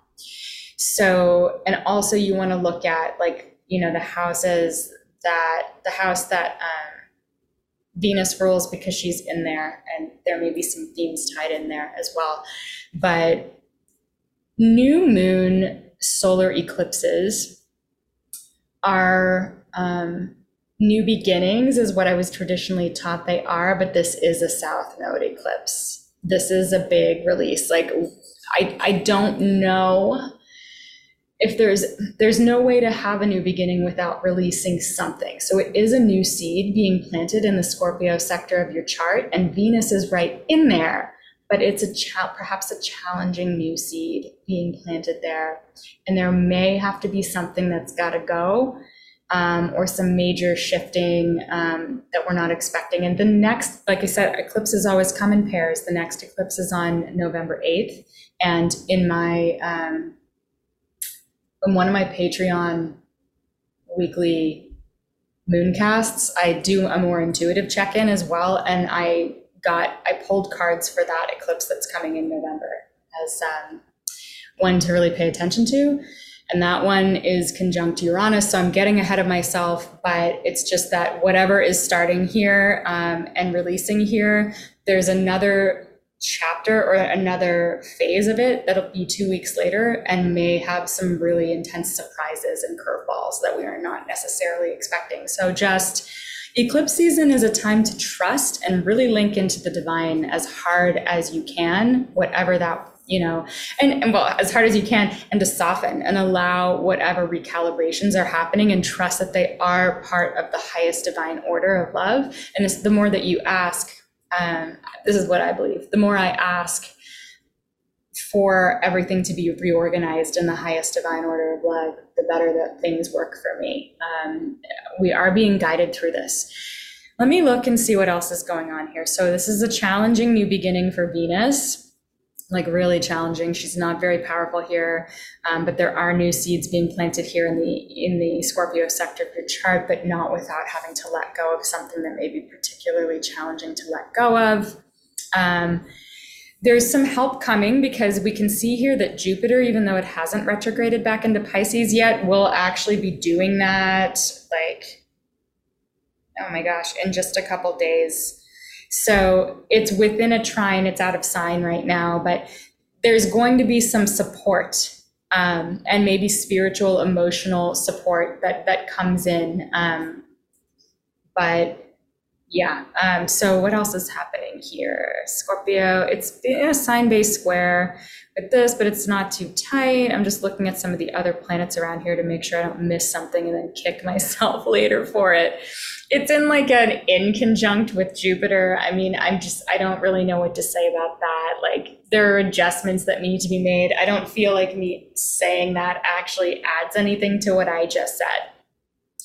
But look at the Scorpio sector of your chart and um, and also look at the Taurus sector of your chart because these are part of an axis that's being, um, you know, like one side doesn't have move without the other. So there'll be like a big new like I said, another uh, phase of whatever is happening in two weeks that um, will kind of complete what's beginning here, or not complete, but rather like um, add to what is begun here. And there are, I believe, some curveballs and surprises happening that we don't see coming.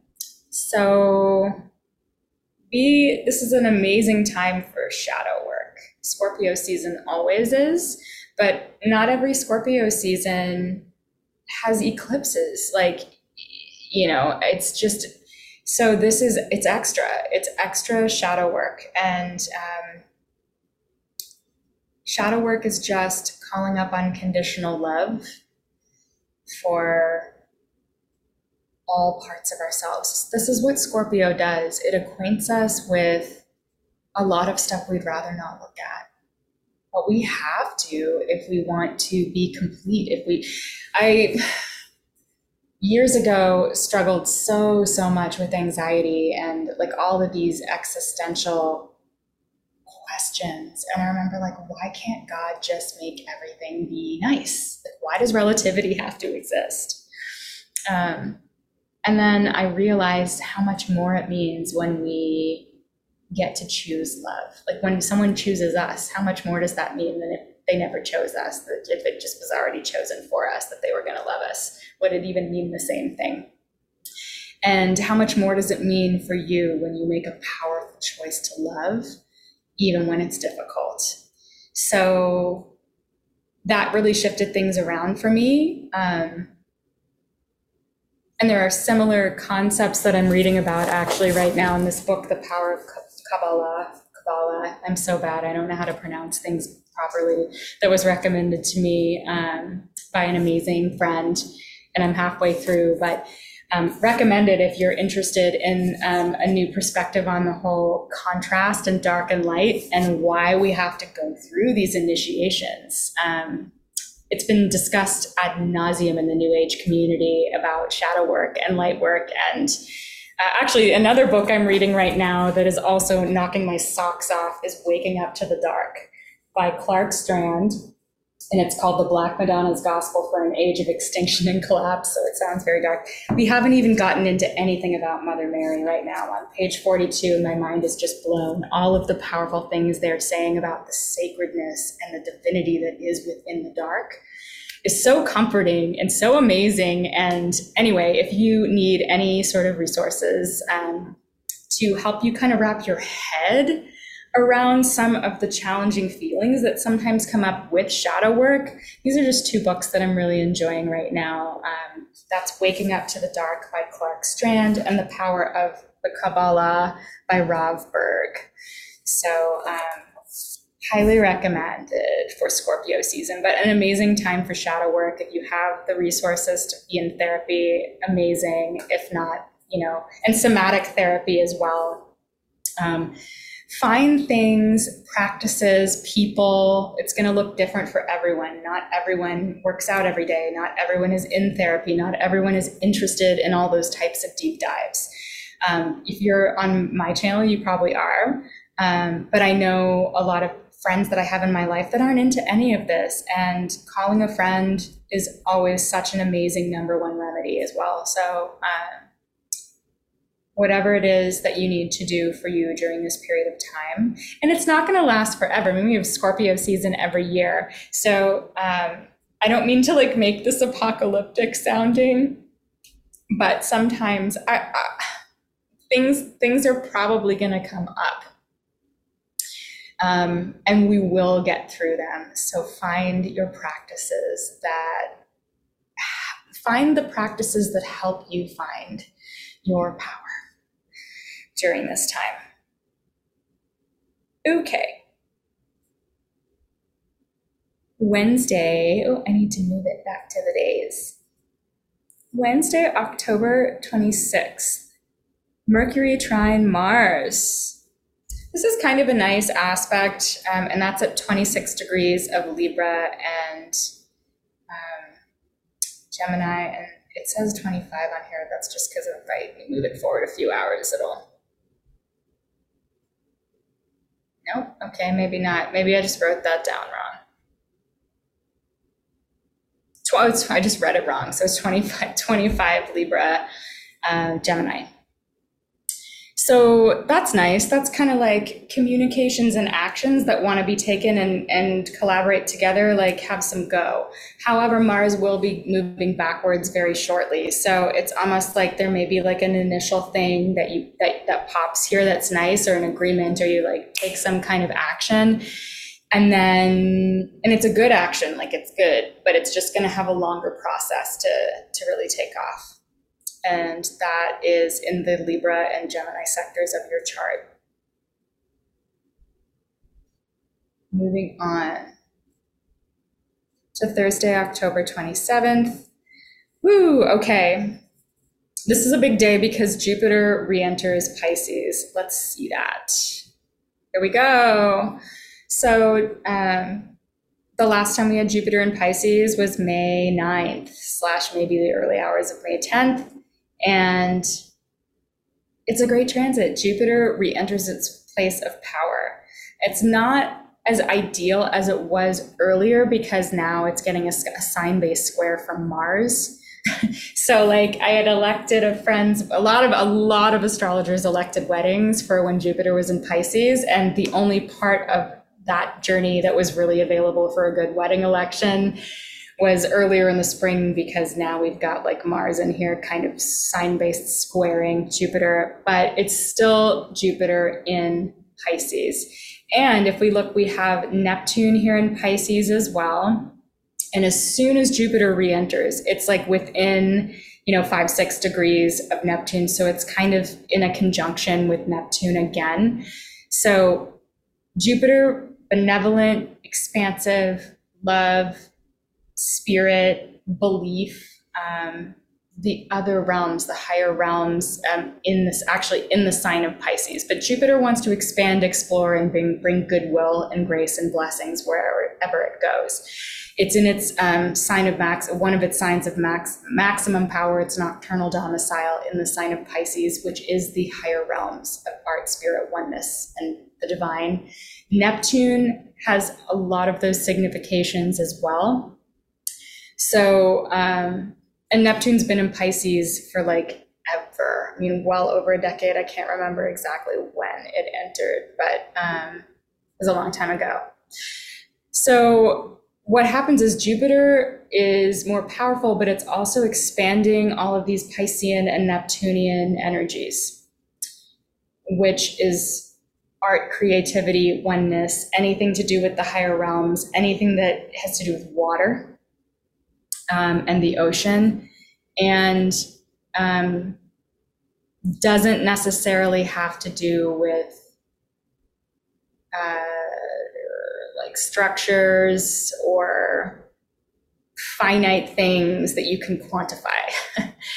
so for me, when I had Jupiter in Pisces, I was doing meditation for an hour or 75 minutes a night. I didn't plan it this way. This is literally like when you just watch the astrology, you're like, oh yeah, that's exactly what's happening right now. Meditating 75 minutes a night and doing an hour rosary practice every night. And I was also alone in a cottage in the middle of nowhere with my cat and this is all happening in my 12th house of spirit and exile like it's just it's so good it's so good so um anyhow just look out for expansion in the Pisces sector of your chart. Now, this is where these Scorpio planets in the Scorpio sector of your chart are starting to get some help. Jupiter is making, um, even though it's like way out of orb, it's like a sign based high five. So there's help coming and it's help coming from the higher realms. It's help like the pisces neptune they soften all those hard edges. And the, the shadow side of this is they can make edges hard to see at all and sometimes you need edges and boundaries but this is the trine. It's a helpful aspect. So um, this sort of spirituality this unconditional love this this um, amplification of like emotional energy and compassion. Pisces, compassion. I should have said that word like five minutes ago. Compassion is a big um, word for Jupiter. It's a big word for Pisces. And it's a big word for Neptune as well.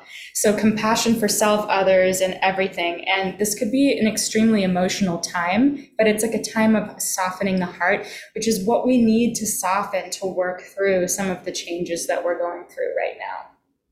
So that's Jupiter ingressing back into Pisces, um, where it will be until like the end of the year. I didn't write the dates down. I should have written the dates down. It's like December something when it will go back into Aries. So we have this back bunch of the year um, with just completing whatever expansion is happening in the Pisces sector of your chart. And this is going to be helping you move through the Scorpio times here on October 28th, we're still on October 28th, there's uh, Mercury squares Pluto on the same day that Jupiter moves back into Pisces. And that again is, um, that's that same power struggle aspect that we had the Sun and Venus square Pluto at the same time. And that was on the 22nd. October. So now we're just having that same energy, but it's Mercury instead of the Sun and Venus. So there may be some kind of final, um, just extra layer of whatever happened um, on the 22nd, like popping up again today to be worked through. Um, Mercury is much more about communication. So it could be clearer, like sharper words that are clear, like a clearer conflict or something, not just around people's desires and love and identity, but it's like we said something or, um, you know, um, expressed something or thought something or communicated something that was checked with like um, how yeah had some sort of had some sort of checkpoint against power, an external power figure, or like um, helping us check our in not helping us but checking our power. Um, it's a very brief transit so, um, and it stings a little, but we can move through it with grace. And so, um, for this, you'll find you'll find your way through it. You'll find your way to deal with it. It's just showing us where there may be um, an imbalance of power or a power play um, that we are going to work through or move through. So the next day.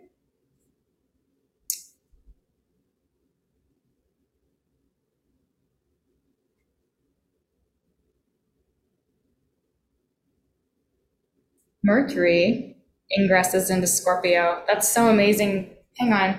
No, no, no. Yeah, the 29th. It is Mercury is flying. It's going so fast. Sometimes it covers like two degrees a day. So October 29th, which is a Saturday, um, even though what you're looking at right now here, it has, did I write the time down? yeah, 12:22 p.m. Okay. Let's just get there. Okay. So um, we've got, yeah, Mercury is moving very fast right now. So communications are lubricated, but Mercury is, you know, there's no real, um, Mercury is not like in a particularly powerful place in Scorpio either, though now we've got the Sun, Venus, and Mercury in the South Node in Scorpio. So the Scorpio energy is amplified, ramped up again. And again, remember we've got Jupiter in Pisces, soft, compassionate, watery, spiritual, artistic, dreamy Pisces, kind of conjunct Neptune, amplifying all of that um, and trining, trining this energy, so helping it. And this is um, yeah it's emotional it's more emotional and spiritual than it is concerned with just what's you know physically happening in the world. So the these scorpio themes get amplified and maybe some of our communications become more scorpionic not just the way we love or or our consciousness is but the way that we're communicating. So um, to bring up some of these keywords here as well for Scorpio, if you apply Mercury to them, this may be like less words or or very strategic words or um, thinking very very well before you speak um, speaking with potency and intensity and um, yeah and, and it's not mercury is not just speaking mercury is thinking. So this brings the um, thought processes and just the mental energy more into the scorpionic realm. And also, because Mercury rules communications, communication is not always verbal. Um, in the water signs, it tends not to be. So there's a lot that gets communicated through gaze, through the eyes, through body language, um, just someone's energy. There's a potency to Scorpio, like it's palpable. So just a lot of that energy is like magnified right now. Let's see what else we've got here. And then the very next day, on October 30th, Mars stations retrograde at 25 degrees January, Gemini until January 12th of 2023. And Mars will be in Gemini until March 25th of 2023. So is a long time. I think the entire um, duration of Mars in Gemini is about seven months and five days. So it's a long, long process. So whatever is going on in the Gemini house of your chart has to be revised. It's got to be reviewed and revised. And so Mars represents our life force energy and our direction and our drive and our ambition and our agenda and the things we're and the actions we're taking all the time like um, our potency as well. And it's scorpio season and mars is the ruler of scorpio season. So there can be additional frustrations here. And this is also just harkening back to what i was saying about shadow work which is like already relevant. Now it's like there may be some shadow work that we're doing that really takes us into past or ancestry or it could be anything, but just past things. So the last time Mars was retrograde, it was in, I think, it was like summer, maybe summer or fall of 2020. It was in Aries. I hated it because it was just steamrolling all my planets and it is my ruling planet. So this is a very different energy, but you know, whatever is going on in the Scorpio sector of our chart is answering to this Mars retrograde in Gemini. So um, we do need to go back in order to go forward, and it's quite a process. It's like a several month long process. So we will actually still be moving backward until January 12th. And then when we move forward, we're still in Gemini, like still recovering all of that terrain, but at least it's go time. So look at the Gemini sector of your chart. Gemini often does, it's ruled by Mercury, it often has communications, um, significations, learning different skills. It's very mental, it's about thinking and speaking and traveling too, but like more short local trips. It's very social. So, um, Mars retrograde in Gemini, I feel like has more potential for conflict with other people, especially in your local environment, but it really depends on your own individual natal chart. What I will say about Mars retrograde is like I might even do a, a workshop on it. Um, Mars retrogrades for some people, they feel like as if they have less energy. Um, because the planet that represents life force, energy, and virility is literally moving backwards. Some people just feel very frustrated. Um, and it could be any or both of those. Um, anger often arises because Mars wants to go. It wants to go. And when it can't go, it gets pissed. Um, so I am very intimately familiar with this type of energy. I was born with Mars retrograde, um, and Mars rules my chart. So um, I just I just really know it. And they say when you natally have a planet retrograde, when it goes retrograde in life, it doesn't, it's usually easier for you. I'm like, it hasn't been for me. Whenever Mars goes retrograde, I usually ha- uh, have an intensification of feelings of frustration and my energy feels off. So I don't want to project that onto anybody, but just saying that um, if that is happening, if you experience anything like this, and it will really depend on your own natal chart, but if you do, um, it's a divine realignment because all of it is it always is. So these are just the currents that are directing us to you have to trust where we're being guided to. And there's something being recalibrated. We've got to go back and get something in order before we can go forward on the highest path. Because if we just went forward now we might be missing out on some very important things or something wouldn't be ready or baked yet so we have to trust.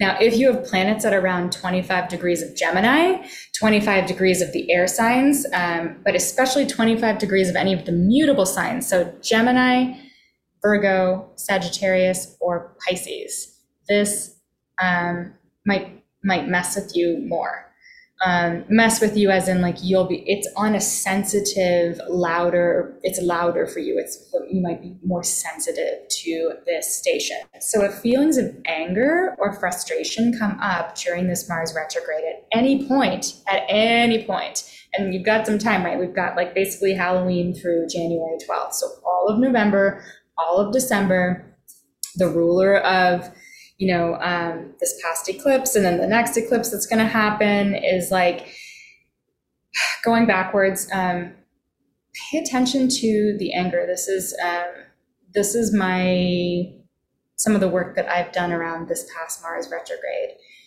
Anger is always telling us something. It's showing us where we have a boundary that is being breached. So anger is not bad. It's actually a healthy response where it's showing us there's something we're not okay with. And if we're exhausted, it's also showing us where we're run down and where we're out of balance. And this retrograde is an opportunity to bring ourselves back into balance. But it is a process. And so we may be like looking at the anger that comes up either with ourselves or other people and being like, ooh, that is there. Okay. How can I honor that? It doesn't mean I have to agree with it. It doesn't mean I have to like it but how can I honor it? And um, and it doesn't mean instantly acting on it either. Um, Gemini, Mars and Gemini might be like pulled in many directions with its actions. It may be like acting out in a lot of different ways. Um, or maybe trying to act out in different ways and like it keeps getting like you know thwarted or like nothing is going according to plan um, that's okay too. I think it's just respond, choosing to respond instead of react. So I, I don't want to get too much more into this. I should really just do a workshop on Mars retrograde because it's very, um, it's going to be, I think, sort of intense for a lot of us. Um, but this period of around Halloween where we're feeling this Mars is stationing. Remember, we said when a planet stations, it isn't moving, things are intensified. So, um, around if you're around Halloween parties and stuff like that. Remember that the, the days leading up to this, Mars is basically stationed as well. even though it officially stations on October 30th. So, um, and it's in a square with Jupiter here too, which can overblow it. It can like amplify it, like Jupiter in Pisces, which is also not particularly grounded energy, can just be make it confused and not know how to act, right? Or like have it just be overdoing something or acting too much. So, I feel like Halloween parties there could be like more. Uh, conflict that could arise around this weekend. There could be more substance problems with substance or people overdoing substances and taking wrong actions. Be careful. Do not drink and drive. Do not do any substances and drive your car if you're out this weekend. Don't do it. And if you're out traveling, be a def- drive defensively for God's sakes. Because um, Gemini rules, um, you know, cars and driving around and being out and around. And, and Mars also kind of has that signification of cars and going going places. So just be careful, just be mindful. Now, it doesn't mean that everything bad's going to happen or anything. Um, a great way to work with this energy is just to watch what comes up and to breathe through it and be like, okay, this is here. Like, how would be like the most wise place to respond to this? And maybe it's not even to respond yet. Be the Scorpio. Be the Scorpio that um, feels all the feelings and has some strategy and discernment is has the inner power and strength to sit with it and hold those cards close to the vest and strategically respond in the right time with wisdom from a place of inner power. So or just conserving your energy right? So you're not just draining draining yourself uh, knowing asking like asking um, the divine and asking yourself um, what is the best use of your energy? What is the wisest use of your energy time and also have a great time if you're doing halloween stuff i have plans um, this could be very spooky and it can be wonderful but just this is a time where there's more possibility or um, that suggests that there's more possibility for recklessness that could be challenging. So just taking care would be a really, really nice thing to do. And I do want to say a very happy Halloween. And I blew through happy Canadian Thanksgiving. I totally blew through that too. That's the second Sunday in October, which is the full moon.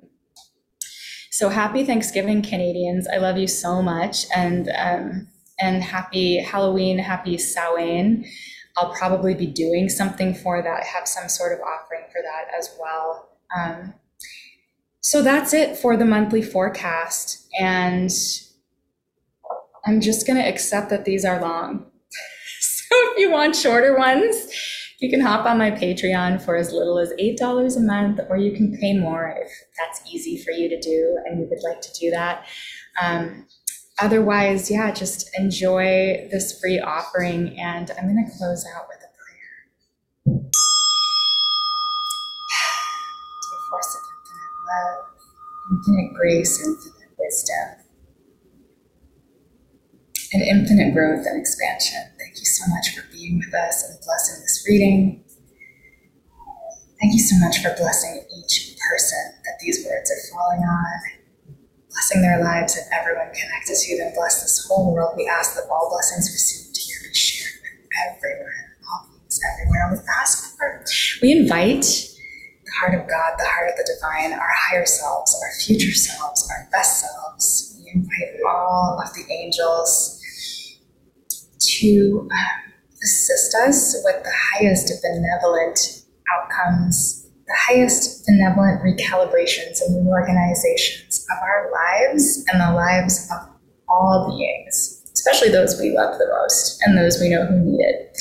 We ask you to help us, assist us, just be the best that we can be and um, move with grace and love through this period and enjoy the magic of the dark and of the spooky season and recognizing that all transits are divine, all weather is divine, and helping us to remember the possibility, our own power within it all, and the power of the force of love, the power of the divine within it all to help us, because every moment is a portal. in deep gratitude and full faith.